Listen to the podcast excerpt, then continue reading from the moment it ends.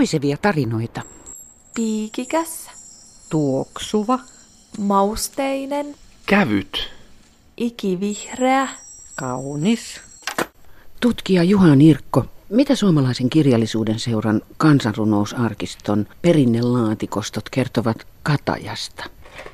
Mm, Katajasta nyt löytyy tuota sen pyhyydestä, että oikeastaan vähän kaikki puulajit voi olla pyhiä tai niihin löytyy se pyhä näkökulma, että puussa on joku ominaisuus ja se ominaisuus sitten selitetäänkin tuolta kristin uskon jostakin legendasta ja pyhistä henkilöstä löytyy sitä selitystä, niin kuin nyt Katajan Marian risti esimerkiksi.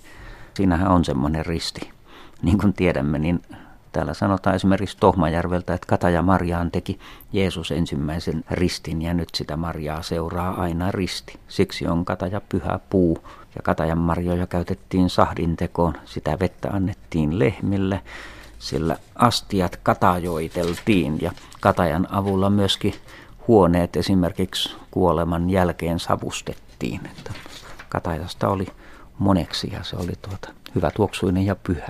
Erilaisia sananlaskujakin löytyy aika runsaasti. Kataja on semmoinen, johon kapsahdetaan tietysti, tai oikeastaan krapsahdetaan. Täällä löytyy ihan tämmöinen tyyppi sananlaskusta, että katajaan krapsahtaa. Ja oikeastaan kiinnostavaa onkin just se, että kun sinne kaikki loppujen lopuksi krapsahtaa tai kapsahtaa, niin mi- mitä ne on yrittäneet itse asiassa tehdä, niin tietysti se, että kuuseen kurkottaa tai kokottaa tai kurottaa, mutta ei välttämättä pelkästään kuuseen, vaan myös koivuun kohotakseen, niin katajaan krapsahtaa, tai kun korkealle kurottaa tai jopa koskeen kurottaa, niin päätyy jotenkin sitten katajaan. Taikka kun kultaa halajaa, niin katajaan krapsahtaa. Taikka tietysti kun kuuhun kurottaa, katajan krapsahtaa, taikka maahan mätkähtää. Miksiköhän ihmeessä Kataja on laitettu tämmöiseen asemaan? Mitä arvelisit? Joo, se on usein se semmoinen pienempi puu isompien joukossa, että yrit, yrittää tavoittaa jotain isompaa, niin silloin se on sitten tämä pikkunen piikkinen kataja, johon tipahtaa loppujen lopuksi. Tämä on aika hyvinkin ymmärrettävää. Niin, ja kokee kauhean nöyryytyksen. Kyllä, toki, toki. Amanuensi Risto Hakomäki Suomen kansallismuseosta. Kuinka kauan aikaa ihmiset ovat osanneet käyttää katajaa esimerkiksi kalastusvälineiden tekoon? Kyllä mä veikkaisin, että ihan sieltä kivikauden alkupuolelta heti kun kalastusvälineitä alettiin käyttämään, eli Suomessahan on muun muassa maailman vanhin verkko, niin sanottu Antrean verkko, joka on lähes 10 000 vuoden takaa. Ja onkiminen tuommoisella katajasta tehdyllä katajakoukulla, sekin on vanhaa perua, varmaan lähes yhtä vanhaa idea kuin tämä verkolla kalastaminenkin. Ja sitten tässä meidän nenämme edessä on erilaisia pajusta ja katajan varvuista tehtyjä mertoja, joilla on satakunnassa nahkiaisia pyydetty. Nämä on tämmöisiä suppilon muotoisia, aika isoja, reilusta puolesta metristä metrin mittaisia. Mikä osa näistä nyt on sitä katajaa? Tämä meidän edessämme oleva nahkiaismerta satakunnasta Eurajoelta on kokonaisuudessaan tehty katajan varvuista. Enimmäkseen näissä nahkiaismerossa käytettiin pajua, mutta tässä on sitten yksi, joka on kokonaan tehty katajasta.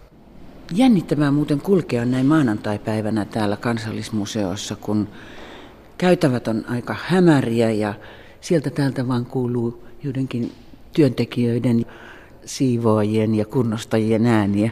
Joo, näin on. Tämä maanantai on tämmöinen kansainvälisesti käytetty rauhoittumispäivä, jolloin, jolloin voidaan tämmöinen suurempi siivouskierros tehdä. Ja sitten tarkastetaan myöskin, että kaikki esineet on paikalla ja jos ne, ei ole, jos ne on vähän liikkunut, niin sitten oikastaan niitä vähän oikeaan suuntaan ja muutenkin tämmöistä niin kuin yleissilmäystä luodaan, että kaikki on kunnossa sitten, kun tiistaina avataan museo.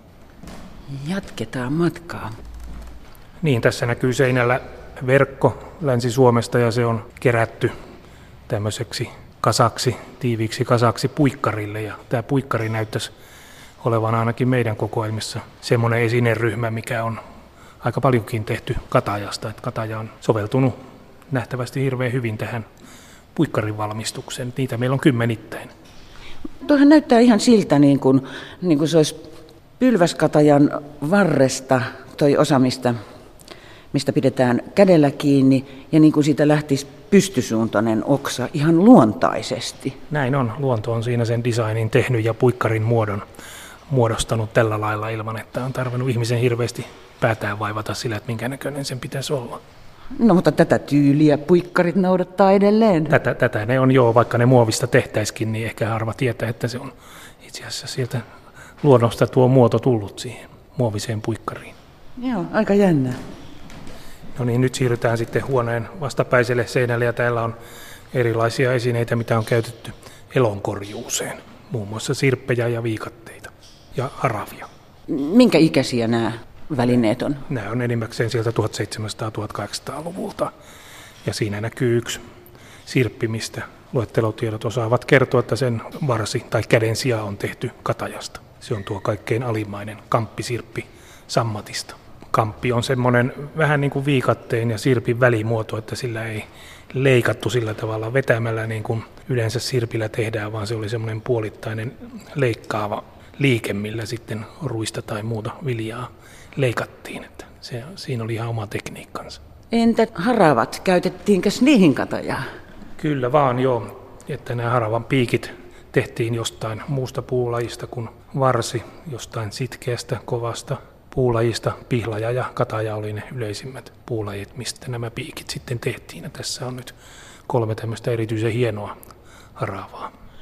Kun näitä katsoo lähempää, niin näihin on tehty valtava määrä koristeita. Että ihan kun nämä olisi juhlaesineitä eikä arjen työvälineitä. Joo, aivan oikein. Nämä, nämä ei suinkaan ollut mitään tämmöisiä niin kuin arkisia työkaluja, vaan enemmän tai vähemmän juhlatarkoituksiin ja seremoniaalisiin tarkoituksiin tehtyjä mahdollisesti lahjoiksi. Voisi ajatella, että jossain sadonkorjuujuhlissa käytetty. Nämä on morsiuslahjoja, nämä kaksi ylimmäistä Ahvenanmaalta ja näitä tämän tyyppisiä nyt ei paljon sitten sisä-Suomessa kyllä näkynyt, että, että nämä on ihan lahjatavaroita. Ihan tuommoista raskin nyt pellolle ottaa, että siinähän se menee likaiseksi ja pilalle, että nämä on tämmöisiä taidon näytteitä niin kuin rukin lavat ja tämmöiset hienot maalatut koristeesineet, mitä sulhaset sitten teki morsiamelle lahjoiksi. Osoittivat sillä tavalla oman käsityötaitonsa ja näppäryytensä. Vinkiksi tämän päivän sulhasille. Niin, tässä on hyviä, hyviä malleja, että haravoita vaan tekemään. Tässä näkyy tämmöisiä pohdin kaukaloita, millä siis pohdittiin, eli pohtiminen tarkoitti sitä, että tässä oli sitten jyvät ja akanat sekaisin ja niitä sitten heitettiin ilmaa ja tuuli vei sitten ne kevyemmät akanat mennessään ja tässä sitten näkyy yksi tyypillinen käyttö katajalle entisinä aikoina, eli käden sijat tehtiin näihin pohdin kaukaloihin taivutetusta katajasta.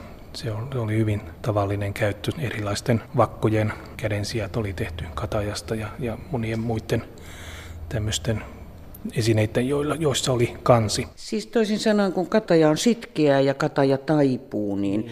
niin, niin sen saa helposti tämmöiseksi puolikaaren muotoiseksi. Kyllä, näin on, että se on, se on tommonen, joka sitten siinä muodossaan hyvin pysyy, ei lähde lohkeilemaan ja on niin kuin aika tommonen mukava käteenkin varmaan. Totta. Ja tuossa vieressä näkyy sitten aika iso yhdestä puusta tehty tynnyri, jossa mahdollisesti siinäkin on katajasta tehdyt vanteet, että erilaisten kimpiastioiden vanteet tehtiin hyvin yleisesti katajasta. Suomen kansaa on usein sanottu katajaiseksi kansaksi ja tällä katajaisella kansalla on myös melko paljon kataja-alkuisia sukunimiä. Näitä pohtii nyt nimistöasiantuntija Sirkka Paikkala. No se on totta kyllä, että, että meillä on aika paljon kataja-alkuisia sukunimiä ja kyllä siinä on varmasti mukana mieltymystä tähän katajaan ja katajaan liitettyihin ominaisuuksiin. Nimittäin suurin osa näistä kataja-alkuisista sukunimistä on niin sanottuja otettuja sukunimiä, eli niitä on vaihdettu ennen muuta ruotsinkielisten en-alkusten sukunimien tilalle Snellmanin 100-vuotispäivänä 1906. Silloin järjestettiin suuret nimenmuutot, sukunimenmuutot ja sitten myöskin seuraavana vuonna ja, ja muutamina vuosina sen jälkeen. Ja noina vuosina niin meille on tullut useita kymmeniä kataja-alkuisia sukunimiä. Niistä yleisin on tietenkin kataja, jolla on nimenkantaja noin puolitoista tuhatta. Ja sitten aika tavallisia ovat myös sellaiset luontopaikan nimiä muistuttavat kuin Kataja Koski, Kataja Lehto, Kataja Maa, Kataja-rinne, Kataja-saari ja Kataja-vuori. Mutta on näissä sitten muullakin tavalla syntyneitä Länsi-Suomessa on talon nimistä omaksuttu sellaiset sukunimet kuin Kataja-mäki ja Katajala ja sitten Lounais-Suomessa Katavisto.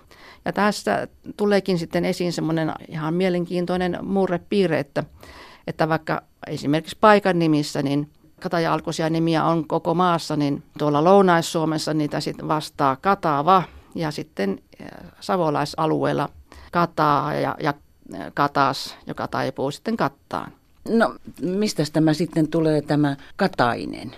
Katainen ja Kattainen, nämä on, ovat itäsuomalaisia sukunimiä ja niillä on vähän pidempi historia. Savolaiset sukunimethän nyt ovat yleensä vanhimmat jo 1200-luvun lopulta, ja, ja, koska ne esiintyy aika runsaina 1500-luvun asiakirjoissa ihan säännöllistä, mutta nämä Katainen ja Kattainen on, ovat kuitenkin myöhempää perua, että ne ilmestyy kirkon kirjoissa 1700-luvulla, että, että ne on äh, syntyneet aikaisintaan 1600-luvun lopulla, 1700-luvun vaihteessa ja, ja nämä ovat ihan ilmeisesti sitten paikan nimilähtöisiä sukunimet, että siinä on Kataja Alkunen kylän tai, tai talon nimi taustalla, ehkä, ehkä kylän nimi.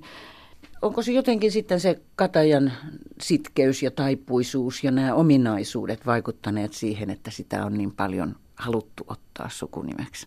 Kyllä se voi osittain olla, mutta tietysti näissä ruotsinkielisissä nyt on se, että ne on, kun ne on suoria käännöksiä ainakin alkuosaltaan, niin sehän siinä on vaikuttanut, mutta olisihan tietysti voinut, voinut päätyä johonkin muuhun, muuhun nimeen. Mutta jos nyt ajatellaan näitä muitakin otettuja nimiä, kataja-alkuisia nimiä, niin, niin kyllä tässä jonkinnäköistä semmoista äh, kansallisromanttistakin vivahdetta voi nähdä, kun esimerkiksi tämmöisiä nimiä kuin Kataja Kunnas, Kataja Lahti, Katajan heimo, joka on oikein ty- tyypillinen semmoinen, nämä heimo-nimet, niin tätä tämmöistä kansallisromanttista ajattelua tai suomalaisuusajattelua.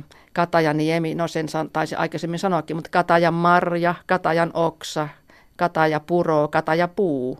Sitten on Kataja suo, Kataja törmä, Kataja vaara, Kataja virta, tä- tällaisia, että niissä on sitten yhdistetty semmoisia mukavalta tuntuvia sanoja ja saattaa olla, että joissakin on mukana myös jokin semmoinen tuttu paikan nimi, tuttu paikka ja sitten se nimi, jota on pidetty miellyttävänä paikan nimenä. Nämähän on sitten toisaalta sitten kata- ja alkuiset nimet niin sillä lailla neutraalia, että ne ei leimaa ketään myöskään.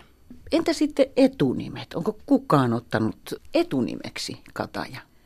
No Niitä on noin puolisenkymmentä, ei kovin monta, ja niitä on annettu sekä tytöille että pojille. Mutta niitä on annettu, tätä, tätä nimeä on annettu viimeiseksi etunimeksi, eikä ensimmäiseksi, ja se varmaan johtuu siitä, että kataja on tämmöinen kolmitavoinen sana. Se rimmaa mukavasti siinä kolmantena etunimenä, jos on ne kaksi edellistä on vähän lyhyempää. Esimerkiksi vaikka Kareileimu Kataja. Ja sitten, sitten siihen on varmasti vaikuttanut se, että Kataja on yleinen sukunimi ja varmasti tunnettu sukunimenä, helposti sukunimeksi tunnistettava, että jos esimerkiksi esittelisi itsensä katajaksi, niin kysyttäisiin helposti, että mikä sinun etunimesi oikein on, että sitä ei pidetä tunnistettavasti etunimenä, vaikka näitä luontoaiheisia nimiä onkin viime vuosikymmenenä etunimistöön tullut. No mutta Kataja on jotenkin helpompi kuvitella etunimenä kuin esimerkiksi mänty tai kuusi, vai olenko vain ennakkoluulonen? Kyllä varmaan on helpompi siinä mielessä, että se ajatellaan ihan rakennet. Se on tämmöinen kolmitavuinen ja se loppuu A-kirjaimen, jolloin sitä voi ajatella esimerkiksi tytön nimeksi helposti, mutta on tätä annettu tosi pojillekin. Ja sitä on helppo taivuttaa kataja katajan katajalle, kun taas vaikka mänty, se, se taipui mänty männyn. Siinä voi ruveta miettimään, että miten se oikein, oikein taipuu. Et se on tavallaan tältä, se on tältä tavurakenteeltaan semmoinen etunimen näköinen itse asiassa. Professori Kari Heljevaara ja Katajan asukit. Niin, Katajassa ei ehkä kovin paljon asukkeja ole. Se on varsin tämmöinen ehkä pahanmakuinen puulaji tai voimakkaasti tuoksuva puulaji ja siinä on varsin niukasti kaikenlaista elämää, mutta joskus siinä kyllä näkee äkämäpistiäisen, joka tekee näistä puun silmuista sellaisia kellomaisia. Se on hyvin runsas joskus, tämä äkämäpistiäinen. Ja väitetään, että tätä äkämää on voitu käyttää hinkuyskän parantamisessa takavuosina. En sitten tiedä, pitääkö tuo paikkansa, mutta tämmöinen, tämmöinen tarina on olemassa. Tässä puussa mä äsken näin katajan marjoja, missä mä näenkään niitä jossakin tässä oli. Siis oikeastaan se ei ole marja, vaan se on käpy. Ja se on kyllä jonkunnäköistä ravintoa linnuille. Linnut sitä mielellään syö ja kyllä sitä käytetään esimerkiksi gini, gini juoman mausteena ja, ja näin, mutta tämä kataja sinällään ehkä ei ole mitenkään hirveän suosittu hyönteismaailman isäntäkasvina. Kataja mittari on olemassa, sellainen perhonen, joka syö katajan neulasia toukkana ja varttuusi. Joskus se voi olla hyvinkin runsas katajan neolistossa, mutta eipä sitä usein näe. Mutta ehkä toisaalta linnut suosii katajaa usein tämmöisenä pesimäpuuna. Esimerkiksi hernekerttu tekee mielellään pesänsä tänne tiheän oksiston suojaan ja hirvikin joskus voi syödä katajan oksistoa, mutta kataja on kyllä aika lailla semmoinen puu, ettei se oikein elämälle kelpaa, siis noin ravintomielessä. Katajanokkalaisesta asukkaiden kerhohuoneesta kuuluu lupaavaa rapinaa. Mikäs se sieltä löytyykään? Jäätelömestari Toni Sinkkonen availee pakettia. Siellä oli kaksi siikafilettä. Oikein hyvän näköisiä fileitä. Ajateltiin koittaa, miten katajan marja sopii kraavisian mausteeksi. Laitetaan vähän sokeria päälle. Noin. Toiseenkin fileeseen vähän sokeria. Ja sitten tietty karkeata merisuolaa. Lähtee kala kraavaantumaan. Sen jälkeen, mikäs meillä onkaan? Meillä on pääosas näyttelijä Katajan Marja. Sitä on mulla on tässä rouhittuna, jota laitetaan sitten tähän kalan päälle. Minkä verran sitä uskaltaa laittaa? Kyllä sitä sanotaanko sen verran, kun laittaa sitten pippuriakin, niin melkein samassa suhteessa. Tässä nyt on kyseessä siika, mutta miten esimerkiksi luhenkraavaus? Se sopii hyvin siihenkin kyllä, että kannattaa koittaa. Ja, ja tosi hyvä, minkä kanssa sopii, on tuommoinen riistaliha.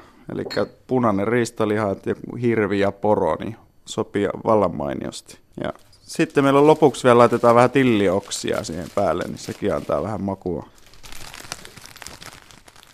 Joo, paketti kiinni ja vuorokaudeksi jääkaappiin. Sitten vaan leikkaa ohuita sivuja ja avot. Lupasit jo jotakin etukäteismaisteltavaa tähän päivään. Joo, mä koitin työni puolesta, kun tein jäätelöä, niin koitin lisätä tätä katajamaria myös jäätelöön. Ja nyt ihan eka kertaa koitetaan maistaa sitä, että en ole vielä maistanut. Katsotaan, miten se sopii sinne.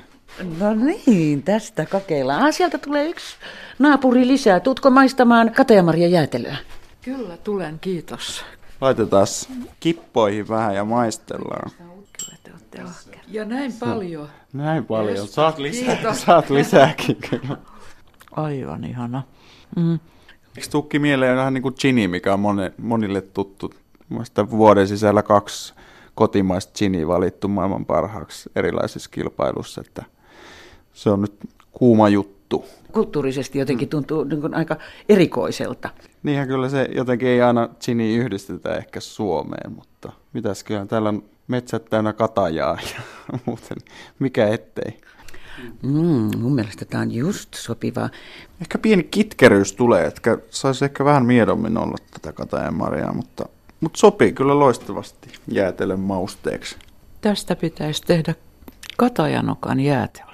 No niin, siitä vaan, kuule jäätelökioski laitetaan pystyyn. Tuo. Joo, katajanokan oma jäätelökioski ja pelkästään katajamarjan jäätelöä. Ensi kesä hittituote. Perustettaisiko se startup-yritys tämän ympärille? No, ilman muuta. Rahaa tulisi varmaan ovista ja ikkunoista.